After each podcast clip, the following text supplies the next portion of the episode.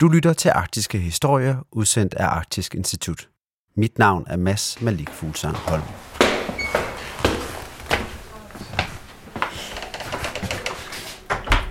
Så er vi kommet i arkivet. Så skal vi lige finde kortene hernede. I 1912 drager 4 mænd ud på en ekspedition. Deres mål er at kaste lys over de hvide pletter, som dominerer landkortet over Nord-Øst-Grønland. Turen går over den enorme indlandsis og igennem dybe fjorde, som de skal undersøge og kortlægge. Det lille kort, det er så i virkeligheden et kort, som er gået i flere stykker, fordi det faktisk var det kort, de havde med på selve første Thule-ekspedition. Og det har været med ude i felten, kan vi også se, fordi der er altså også en, der har skåret sig i fingeren en dag, hvor han sad med kortet. Så der er en udtværet blodplet hen over en stump. Om det er helt tilfældigt, at det lige nøjagtigt op på Pearyland, den er kommet.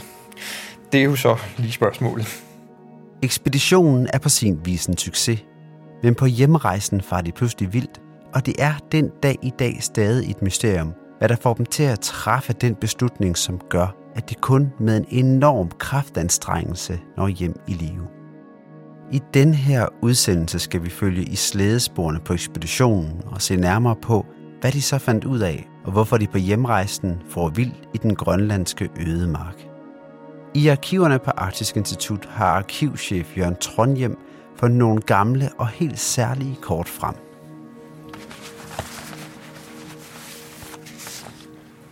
Det første, vi har fundet her, det er jo fra første Thule-ekspedition med Pirjeland over til højre på kortet, og så Thule-området til venstre, som er ligesom de to endepunkter for første Thule-ekspedition. Og selve første Thule-ekspedition var jo i virkeligheden jo en eftersøgningsekspedition. Og så samtidig var det et forsøg på også at få klargjort, om der findes en kanal mellem selve Grønland, og så den ø, der hedder Pirjeland, som ligger helt oppe i den nordøstligste del af Grønland. Og det, hvis der var det, så betød det, at Pirjeland var en ø. Og så betød det jo så også i virkeligheden, da en amerikaner havde været der først, så kunne det blive amerikansk territorium, det store område. Og det var jo så det første Danmark-ekspeditionen i virkeligheden havde været op for at prøve at klargøre, om den kanal var der. Men da de 3 mennesker, som havde været inde i bunden af Independencefjorden, der hvor kanalen skulle være, forsvandt på hjemturen, så vidste man faktisk ikke, om der var kanalen eller ej, eller om de havde fundet den. Rejsens formål er at kortlægge området omkring Independencefjorden i Nordøstgrønland. Her skal man finde ud af, om der i bunden af fjorden er en kanal, som afskærer Pearyland fra resten af Grønland. Hvis Pearyland er en halvø, er den en del af det danske kongerige. Men hvis den derimod er en ø, kan USA gøre krav på den. Ekspeditionen tager sit udgangspunkt i Nordvestgrønland, hvor Knud Rasmussen i 1910 har grundlagt handelsstationen Thule. Udover Knud Rasmussen er også Peter Freuchen og de 2 grønlændere, Uslo Jak og Inukitsoq, med på rejsen. De 4 mænd kender den risiko, der er forbundet med ekspeditionen. De skal nemlig op i det selv samme område som Mylius-Erichsen, Høeg Hagen og Jørgen Brønlund 3 år tidligere, som en del af Danmark-ekspeditionen har kortlagt. Mylius-Erichsen og hans kammerater ender dog med at må betale den ultimative pris i forsøget på at fuldføre deres mission. De kører forkert og dør af sult og udmattelse. Derfor tager Ejnar Mikkelsen og Ivar Iversen i 1909 til Grønland, så de kan finde de efterladte rejsedagbøger fra Danmark-ekspeditionen. Men efter man i 2 år ikke har hørt fra Ejnar Mikkelsen og Ivar Iversen, begynder man i Danmark at undre sig over, hvad der er blevet af de 2 polarfarere. Og derfor så vælger Knud Rasmussen at tilføje efterforskningen af Iversen og Mikkelsen til de oprindelige planer. Ja, det lille kort, det er så i virkeligheden et kort, som er gået i flere stykker, fordi det faktisk var det kort, de havde med på selve første Thule-ekspedition. Og endda med nogle påtegninger på, hvor vi kan se, de har tegnet, hvor de var henne. Og det har været med ude i felten, kan vi også se, fordi der er altså også en, der har skåret sig i fingeren en dag, hvor han sad med kortet. Så der er en udtværet blodplet hen over en stump. Om det er helt tilfældigt, at det lige nøjagtigt op på Pearyland, den er kommet, det er jo så lige spørgsmålet. Den her ekspedition, den foregår jo i 1912. Det er jo kun lidt mere end 100 år siden. Hvad er det, man er interesseret i at finde ud af på de her ekspeditioner? Man kan sige, allerede på det tidspunkt tænkte man i suverænitet i virkeligheden. Hvem har retten til landet? Og det var jo helt klart, hvor man stadigvæk var rundt og finde hvide pletter på verden. Så det handlede om, hvem der først havde plantet sit landsflag et sted. Det var helt klart det nationale aspekt, der var i det. Men man kan sige, der var også noget rent økonomisk i det i forhold til mulige fangstforhold. I dag kunne det jo for eksempel også være noget omkring sejlruter og sådan noget, hvis det var det med isfrit ishav. Og så er der jo endelig spørgsmål omkring mineraler og så videre, som også var på banen tilbage på den her tid. Også hvis man tænker Nordpolen, der kunne det have betydet ganske meget, om Pearyland havde været amerikansk i forhold til hele debatten omkring kontinentalsokler i Nordishavet og rettigheden til mineraler, der ligger under. Og specielt i dag, hvor vi har den store afsmeltning deroppe. Det er de kort, som vi står foran her. Det er simpelthen nogle, de har haft med på turen. Noget, man lægger mærke til her på hjemturen, det er jo, at der går der et eller andet galt, som gør, at de ikke rammer Thule der, hvor ekspeditionen både starter og skal slutte. Det her, det er jo flere tusind kilometers rejse, man skal tænke på, man er ude på. Op på indlandsisen, hvor der er ingen pejlemærker, stort set. Og det, der jo så måske går galt, det er jo det, der har været diskuteret rigtig meget. Er det et ur, der gik galt? Det var jo sådan det væsentligste navigationsinstrument i virkeligheden. Det var at have et så nøjagtigt ur som overhovedet muligt. Fordi man jo gik efter solhøjde og nogle tabeller for solhøjden, når man skulle navigere. Og så har man det, at solen aldrig går ned. Og hvis nu den ikke går ned, det vil sige, det er lyst hele tiden, men det så er tåget eller snetykning i 3 dage i træk, ja, så kunne man måske lige pludselig risikere, så mister man en dag, eller får lagt en ekstra dag på sin kalender, man tror, man har ligget. Det er noget af det, der nok er gået galt her. Men helt eksakt, det er der vist aldrig nogen, der helt har fundet ud af. Så derfor er det jo lidt et mysterie. Hvilken rolle datoen kommer til at spille på ekspeditionen, ja, det kommer vi tilbage til senere. I Thule er det nemlig blevet tid til at begynde den store slæderejse. Lykkes ekspeditionen er grundstenen til Knud Rasmussens liv som polarforsker lagt. Fejler den, vil hans ambitioner som polarforsker derimod lide et stort tilbageslag. Det er med den vished, de drager afsted fra Thule og begynder deres rejse. Knud Rasmussen skriver den 6. april i sin dagbog. I dag begynder rejsen. Den store fart norden om Grønland, og den tager sin begyndelse med sol og herlig udfartsglæde.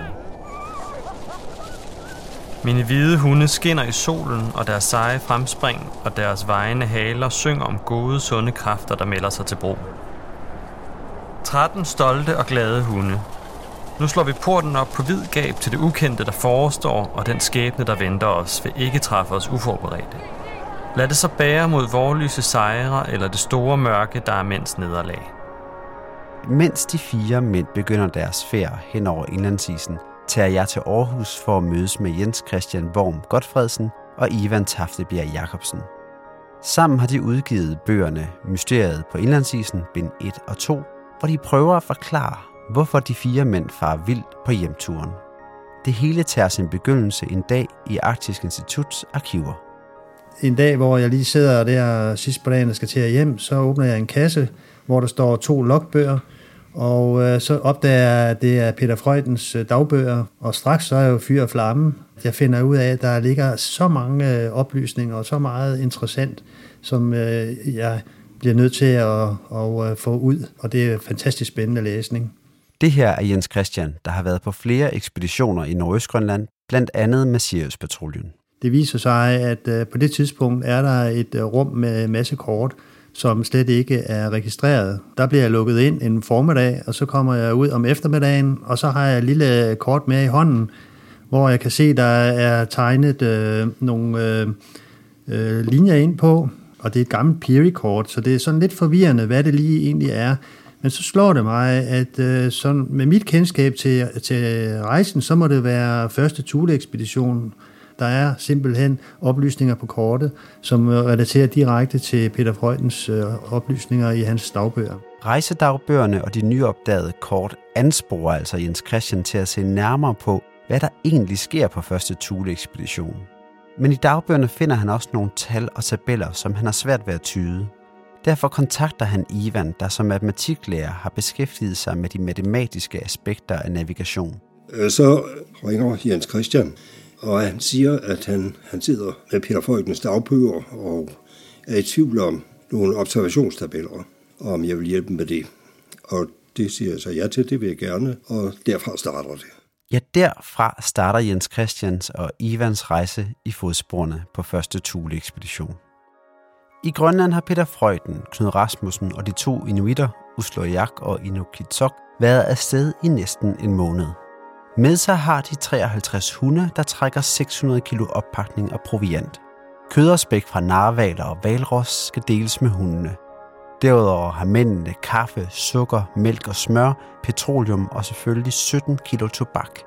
Til sammenligning har de 18 kilo havregryn med. Turen over indlandsisen går strygende, og de kommer hurtigt frem. Kun få dage er de nødt til at vente i teltet, mens snestormen raser. Knud Rasmussen skriver den 2. maj i sin dagbog. Vi slår lejr klokken 4 eftermiddag, efter at tilbagelagt vores længste dagsrejse på 90 km på 12,5 time. Vi kører stadig i skyer, og trods klart vejr drysser stadig små fine snekorn ned. For første gang i dag har vi dejligt fint vejr, momentvis stille. Noget, der virker uvant og velgørende. Det meste af dagen har vi dog en let fyning fra sydvest, og med vores minus 25 grader virker det bitterligt koldt. Vi trækker nu ind på østkysten, og humøret er derfor stigende. Når de kører ind over indlandsisen, så kører de jo dag ud og dag ind, og det er time efter time. De sidder bare på hundeslæden, eller de må rende ved siden af, fordi den er for tung. Og så er der snestorm, og alting fyrer til. De ligger måske 10-12 timer og kan ingenting gøre. De kører hårdt med hundene, når det er godt vejr, og må ligge stille, når det er dårligt vejr. Når man er afsted, så ændrer verden sig, og ens billede af det at være ude, det ændrer sig fuldstændig, fordi man er afhængig af, at man forstår at leve i nuet, og at man har hørt godt efter, hvordan man skal lede efter dyr ude i vildmarken, og man skal hele tiden, øjnene skal altid være på arbejde, lige meget hvor man står eller går, så kigger man altid efter jagt. Men på indlandsisen er der ingen dyr at jage, så det handler bare om at komme over den store ødemark så hurtigt som muligt. På turen er det Peter Freuchen, som er ansvarlig for, at de finder vej. Derfor tager han regelmæssigt observationer af solen, som han noterer i sin dagbog. Bag på en af slæderne er der også installeret et cykelhjul, som måler, hvor mange kilometer de tilbage ligger. Det sammenholdt med solens position giver Peter Freuchen en svag fornemmelse af, hvor de cirka befinder sig på kortet. Problemet er bare, at det kort, han kigger på, er fyldt med fejl. Der, hvor de rejste, det var ganske vist i fodsporene på Pearys ekspedition, men han foretog ikke nogen væsentlige opmålinger og tegnede et kort sådan lidt efter fantasien. Så de har stået med et kort, som da de kom over på østkysten, så fandt de ud af, at det var meget svært at få til at passe med det, de kunne se og det, de kunne måle. Og på et tidspunkt skriver Peter Freuchen i sin dagbog, at kortet passer i hvert fald ikke. Den 9. maj, efter 25 dage på isen, sker det så. For første gang kan de skimte det forjættede land, de så længe har drømt om, nemlig Grønlands østkyst. Land nået. Vi modtages af en ældre Hansborg, der synger os glad i møde. Vi er alle fyldt af en dejlig stor glæde. Føret var lige til sidst ypperligt. Allerede klokken 4:30 havde vi et stort land i sigte. Vi gjorde holdt og hyldede landet med glade råb. Selvom de nu er nået over på den anden side, og man derfor godt kan tænke, at de værste strabasser er overstået, forholder det sig lige omvendt. Det er faktisk først nu, det for alvor går løs. Det er nu, Peter Freuchen skal vise sit værd som kartograf, da det bliver hans opmålinger og udregninger, som skal bruges til at udfylde de hvide pletter på landkortet. Men inden de kan komme i gang med at udforske det ukendte land, skal de først ned fra indlandsisen, og det viser sig at være nemmere sagt end gjort. Den der fantastiske oplevelse, de har haft, da de kom over og kunne se det nye land, det må have været fantastisk, og de anede ikke, hvor det var. Men de lander altså et sted, hvor at, de ikke kan se ud til fjorden, men en hel masse dale og kæmpe store områder. Og de er i den situation, at Peter Freuchen, han er faktisk blevet sneblind, og de står ved en lodret iskant, som er omkring en 20 meter. De har dog intet valg. Ned skal de, hvis de vil have mulighed for at få kød til sig selv og hundene. Ved hjælp af et reb firer de slæder, hunde og oppakning ned fra bræen. 5 hunde klarer desværre ikke nedstigningen, og Peter Freuchen er så uheldig at få en harpun i låret. Straks de er nede fra bræen, står de i lejr for at tage på jagt. Kun Peter Freuchen er nødt til at blive tilbage. I Knud Rasmussen og Peter Freuchens dagbøger skriver de ofte, hvor afhængig ekspeditionen er af Uvdloriaq og Inukitsoq. Og selvom det i eftertiden primært er Knud og Peter, der er blevet berømmet for deres bedrifter i Arktis, så er det værd at huske på, at der altså har været nogle grønlændere med på rejserne, som har været helt afgørende for, at ekspeditionerne er blevet en succes. Der er ingen tvivl om, at de to gutter, de har simpelthen reddet dem hver gang, der har været noget. Så er det dem, der går ud og skaffer flere muskusokser, så hundene de får noget at spise. For alternativet, det var jo, at de måtte aflive hundene, hvilket de jo også har måtte gøre en gang imellem. Peter Freuchens hundespand, det ryger faktisk lidt der i starten. Og her er de afsted i flere dage, og det er lyst døgnet rundt. Så da de kommer tilbage, så er de faktisk i tvivl om, hvor lang tid de har været afsted. Og det diskuterer de lidt, og bliver så enige om, at de har været afsted i, nu kan jeg ikke huske, om det er 3 dage. De kommer nemlig først tilbage, da de har skudt nogle muskusokser, fordi ellers kunne de lige så godt lade være at komme tilbage, fordi hundene skal have noget at spise. Det er altså under den her jagt, at de mister grebet om dagene. Peter Freuchen ligger i teltet og kan på grund af sneblindhed ikke åbne øjnene af store smerter. Og Knud Rasmussen, ja, han har simpelthen bare glemt at holde styr på dagene. Tvivlen om datoen, den er nøglen til at forstå, hvorfor ekspeditionen på hjemturen kører en omvej, der truer med at koste dem livet. Datoen, den har nemlig stor betydning for Peter Freuchen, når han skal navigere. Solens middagshøjde varierer hver dag, og har man den forkerte dato, ja, så går det galt, når man skal regne ud, hvor man er. De bliver dog til sidst enige om, at datoen må være den 15. maj, hvilket de faktisk har ret i. Men den her forvirring omkring datorerne er grunden til, at første Thule-ekspedition bliver omgærdet af mystik. Ekspeditionen fortsætter nu videre ned gennem en dal, som vi døber Zigzag-dalen.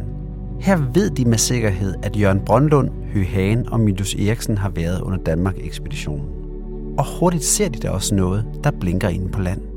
Så kører de jo nordpå ud af Danmarkfjord, og de skriver, at de ser noget inde på land, og de kører ind og finder en jernsmede fra en slæde, som er stukket i jorden, og der ligger nogle sten rundt om, og så nu ved de, at det her, det tyder i hvert fald på, at det er nogle moderne mennesker, der har været her, da de går rundt og kigger, så siger Peter Freuchen også, at han kan kende nogle af de ting, der ligger der. Blandt andet noget beslag fra noget ski. Ja, det er Jørgen Brønlunds, mener han. Så står der nogle varter rundt om i området, og de er rundt og leder efter det alle, fordi de skal simpelthen have en beretning, for de ved, at det er Danmark-ekspeditionen, der har været der. De undersøger det hele og kan ikke finde nogen beretning. En varte på Grønland, det var jo en form for postkasse i de gamle ekspeditioner. De lagde simpelthen besked i de her varter, og der skrev man, hvem man var, hvor man kom fra, og hvor man agtede at tage hen. Så kunne man også måske skrive noget om, hvad man havde observeret, og vigtige informationer, og det gjorde man, fordi at hvis nu at man forsvandt undervejs, så vil dem efterfølgende, der kommer og finder meddelelsen, jo vide, at nu har de i hvert fald været her, og man ved, at de agter at tage derhen, så kunne man begynde at lede efter dem. Så nu tænker de jo nok, at nu er der ikke mere at gøre for Danmark-ekspeditionen, men så var der jo Ejnar Mikkelsen og Ivar Iversen, og de kan simpelthen ikke forstå, at der ikke er nogen beretninger fra dem, fordi de tænker, at de må jo have nået op og være i det område, men de må jo give op. Der er ikke noget at gøre, der er ingen tegn på dem, så de må bare fortsætte deres tur ind igennem Independencefjorden. At lede efter de andre, det er ved at være håbløst.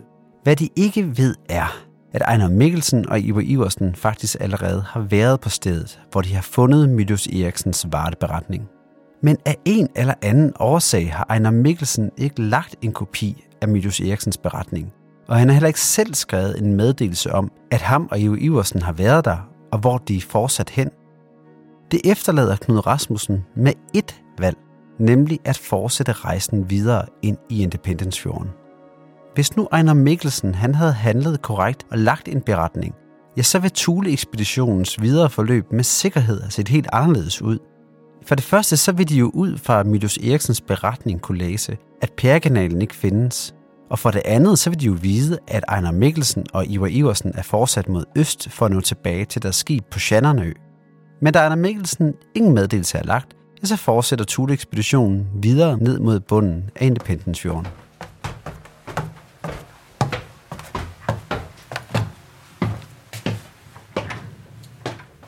Heroppe, det er jo faktisk rigtig spændende i forhold til det med kortene, fordi jo som sagt også de lavede kortlægning, så man kan sige en ting er rent navigationsmæssigt, men også i forhold til den kortlægning, de lavede over ved Pearykanalen på første Thule-ekspedition.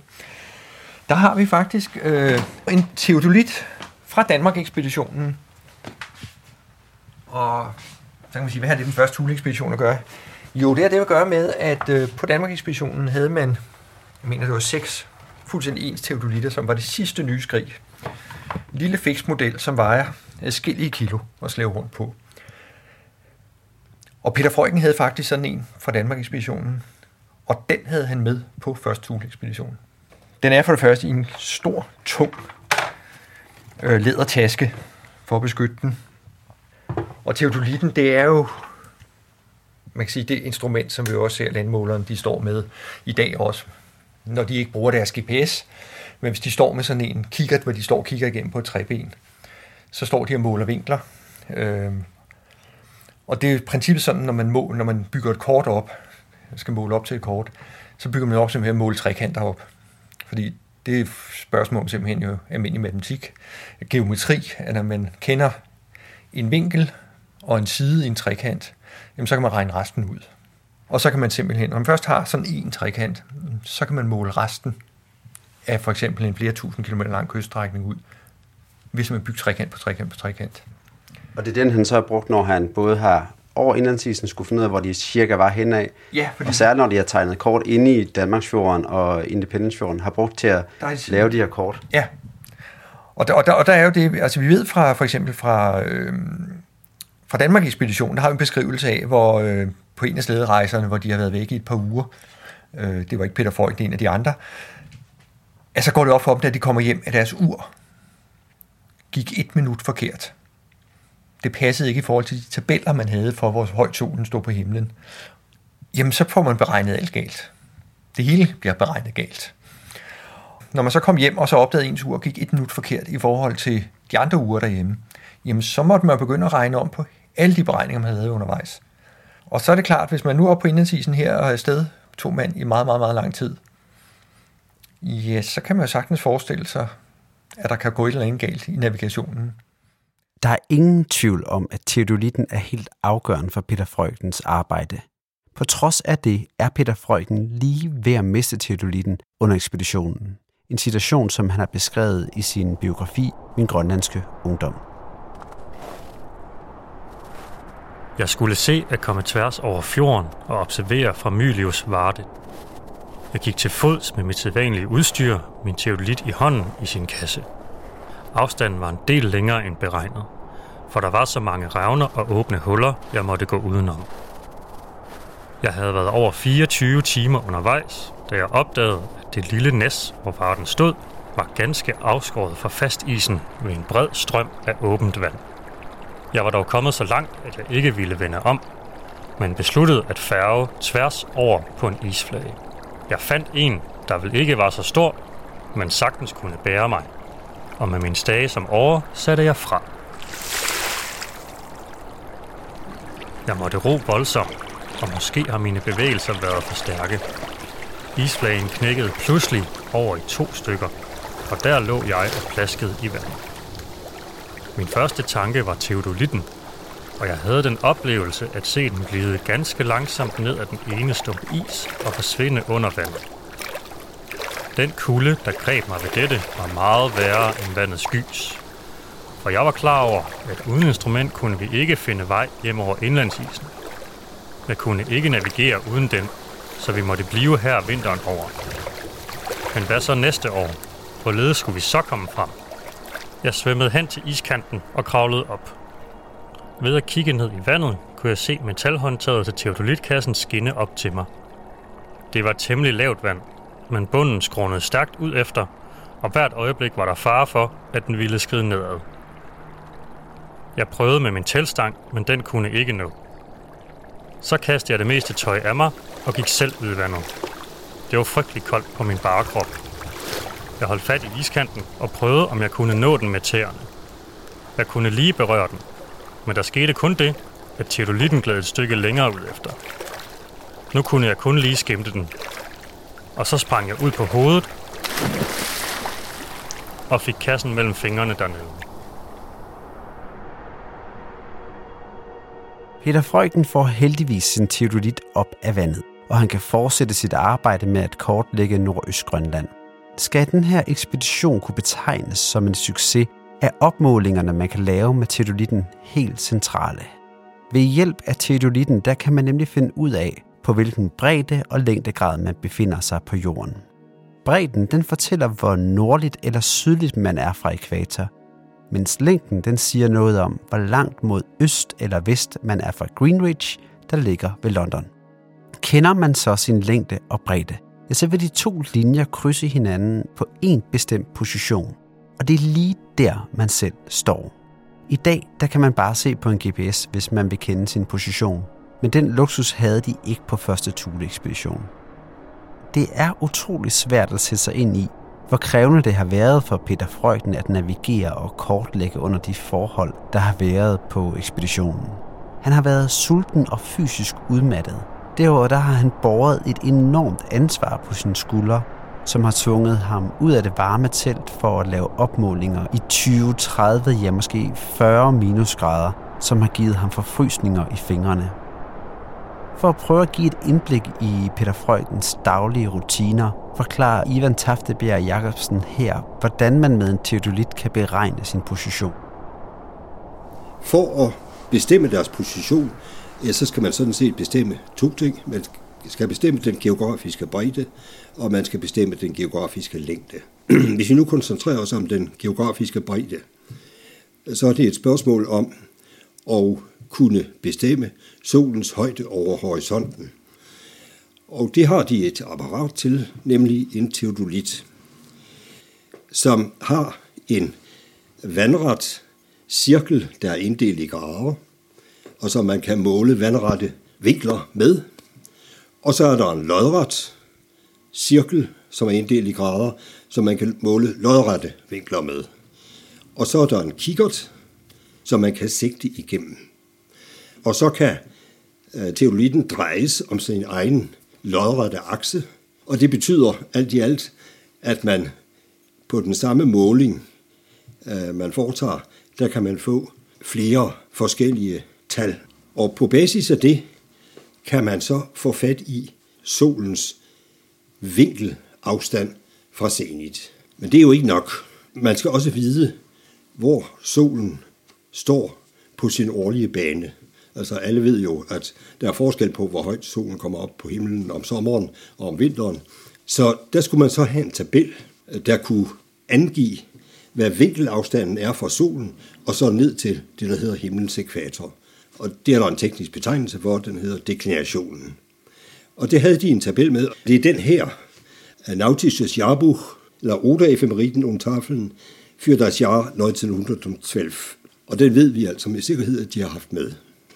Hvis vi for eksempel slår op på april 1912, så kan vi se, hvad det der på tysk hedder Abweichung, og det er altså deklinationen, hvad den er.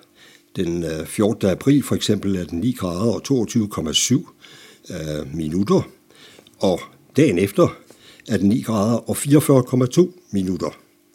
Og når jeg nu bliver så detaljeret, så er det fordi, de spiller en rolle på et senere tidspunkt, da de skal tilbage de her forskelle. Og hvis de så måler solens afstand til zenit om middagen, så kan de simpelthen lægge den vinkelafstand sammen med deklinationen, de har slået op i tabellen, og det giver den geografiske bredde. Men hvad med længden? Den geografiske længde. Den geografiske længde kan de kun skønne over. De har ikke en præcis bestemmelse af det. Men der bruger de jo så de tilbagelagte kilometer til at danne et skøn over det, at hvis man nu har tilbagelagt 35 kilometer for eksempel, så kan man tage det i passeren og sætte passerspidsen der, hvor man regnede med, man var før, og så slå en cirkel, og så der, hvor den skærer den breddegrad, som man nu har bestemt ved en solobservation, der må vi så cirka være. Og det kan man se på nogle af de der kort. Der er faktisk antydninger af sådan nogle cirkler, som de har brugt til at bestemme den næste position med. Det viser sig faktisk, at Peter Freuchen har været ret god til at udregne ekspeditionens positioner. Og i slutningen af juli når de så også endelig deres mål, bunden af Independencefjorden. Her kan de konstatere, at Peary-kanalen ikke findes. Pearylandet, det er altså forbundet med resten af Grønland. Og med den viden kan de nu begynde den 1000 km lange hjemrejse mod Thule. Hverken Knud eller Peter er særlig følelsesladet i deres dagbøger, men man må formode, at de alligevel har været enormt stolte og vidst, at de med deres opdagelse har skrevet sig ind i historiebøgerne. Men som vi tidligere har været inde på, så har Danmark-ekspeditionen jo allerede gjort samme opdagelse. Det er det dog kun Ejnar Mikkelsen og Ivar Iversen, der ved på det her tidspunkt. Og få dage efter, at første Thule-ekspedition begynder deres hjemrejse, der bliver Ejnar Mikkelsen og Ivar Iversen faktisk samlet op på den grønlandske østkyst efter at have overlevet 2 vintre alene i en hytte. Kort efter deres hjemkomst kan de i Danmark fortælle om deres oplevelser i Grønland og blandt andet afsløre, at Peary-kanalen ikke findes. I Nord-Øst-Grønland der har de 4 kammerater nu kæmpet sig op på indlandsisen igen og kan begynde deres lange hjemrejse. Men nu begynder spøgelset fra Zigzagdalen at hjemsøge dem. Igen bliver de i tvivl om, hvilken dato det er. Hvorfor de pludselig kommer i tvivl, det ved vi ikke. Men tvivlen er åbenbart så stor, at de vælger at rykke datoen en dag frem, så de tror, det er den 18. august, da det i virkeligheden er den 17. Peter Freuchen beskriver i sin dagbog den her datoændring. Datoskifte. Da vi hele tiden har haft mistanke om at være gået galt af datoen, en mistanke, der efter nøjere undersøgelse grænser til vished, rettes nu fra den 17. til den 18. august. Datoændringen får store konsekvenser for hjemrejsen, for med et der bliver alle Peter Freuchens udregninger forkerte. Han ved det bare ikke, før det er for sent. De kigger på deres positionsbestemmelse, indsætter det på kortet, og det passer jo fint. De sigter lige ned mod Thule, men det er ikke der, de er. Og det finder de så først ud af, da de kommer helt over til vestkysten og kan kigge ud over havet og landskabet, og så kan se, at de er nord for den der bugt, som ligger her, og de skal hele vejen rundt om den for at komme ned til Thule. Da de når vestkysten, ja, der går det op for Peter Freuchen og hans kammerater, at de er faret vildt. Den situation har Peter Freuchen senere beskrevet i sine erindringer. Men langt om længe kom vi op på en høj bakke og så landet foran os. Bare for at finde ud af, at vi overhovedet ikke kendte disse fjelde. Den skuffelse gjorde os syge. Knud bad mig regne mine observationer om en gang til. Jeg måtte indrømme, at jeg ikke anede, hvor vi var. En højst sørgelig sag for en navigatør, og jeg følte ganske tydeligt, at min anseelse på ekspeditionen havde lidt et knæk. Det er et kæmpe nederlag for Peter Freuchen, at de er kørt forkert. Der er bare ikke rigtig noget at gøre ved det. Det er kun et spørgsmål om tid, inden de løber tør for mad. Og hundene de er begyndt at dø af udmattelse. De 4 mænd befinder sig altså i et kapløb med tiden om at nå hjem til Thule. Takket være Ivan og Jens Christian, så ved vi i dag med sikkerhed, at det først er efter datoændringen, at Peter Freuchens pejlinger begynder at være forkerte. Så løsningen på mysteriet på indlandsisen er, at Peter Freuchen og Knud Rasmussen den 17. august rykker datoen en dag frem, hvilket gør, at alle Peter Freuchens udregninger fra da af er fejlagtige. Derfor så bliver deres rute tilbage over indlandsisen langt nordligere, end de egentlig tror. Tilbage står spørgsmålet, hvorfor de overhovedet kunne tage fejl af datoen. Når man rejser dag ud og dag ind, og det er lys døgnet rundt, så kan det være utrolig svært at finde ud af, om man har onsdag, eller det er tirsdag, eller det er torsdag.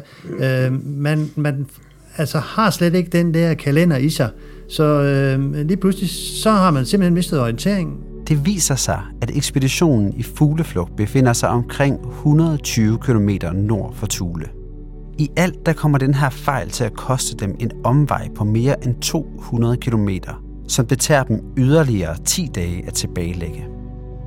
De er jo de der seje mennesker, som de er, så de tager simpelthen en beslutning. De kan prøve at søge ned til nogle af de Eskimo-steder, som de måske kan være heldige, hvor der bor nogle andre, og så kan komme i kontakt med dem og få noget hjælp af dem. Men de beslutter, at usikkerheden er for stor. De tager og vender slæderne, kører op på indlandsisen igen, og så kører en kæmpe stor bue langs med land, fordi de er nødt til at være meget langt ind på indlandsisen for at undgå sprækker og revner. Så har de jo nogle hunde, og en gang imellem så må de jo så aflive en hund, som det parterer og giver til de andre hunde, for hundene skal have noget at spise, og så kan de også selv få lidt. Men det er så langt ude, at en gang imellem, så kan de simpelthen ikke se sig ud af det.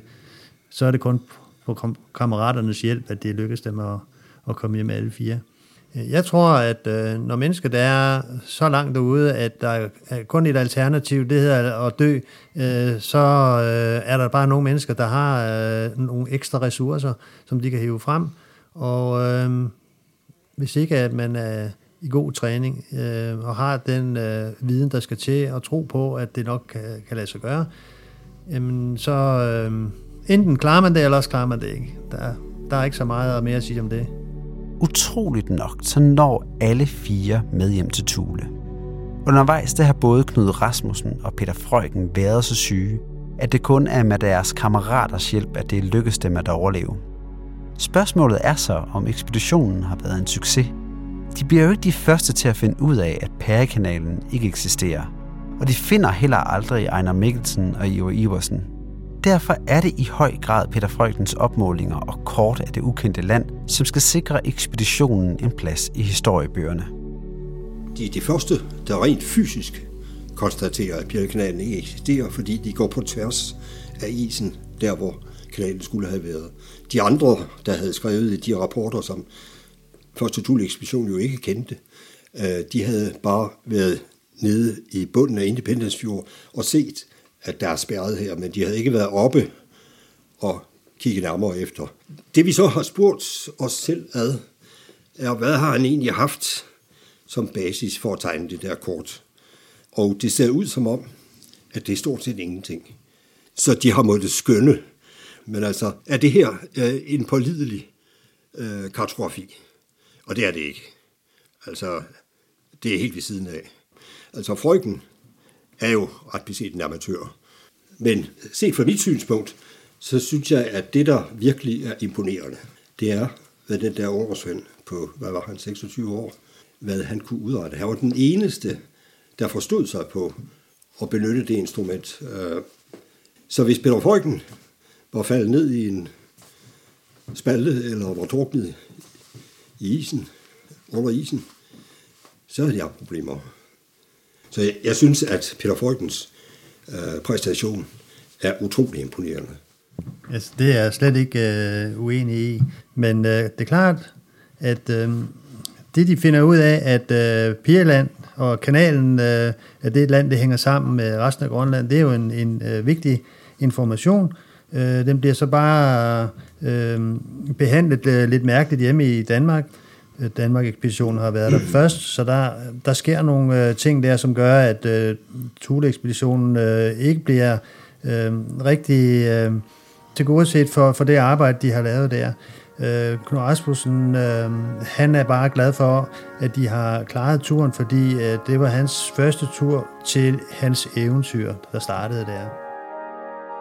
Selvom det godt kan virke som om, at første Thule-ekspedition ikke er den største succes, så skal man ikke undervurdere, hvilken betydning ekspeditionen har haft for eftertiden. Knud Rasmussen, Peter Freuchen, Uslo Jak og Inukitsoq lykkes nemlig med at gennemføre en af tidens længste slæderejser. Og vigtigst af alt er måske, at Knud Rasmussen med første Thule-ekspedition får bevist, at han kan lede en ekspedition i Arktis. Og dermed så bliver den her rejse den første af i alt 7 Thule-ekspeditioner. Her der ender dog podcasten om mysteriet på indlandsisen.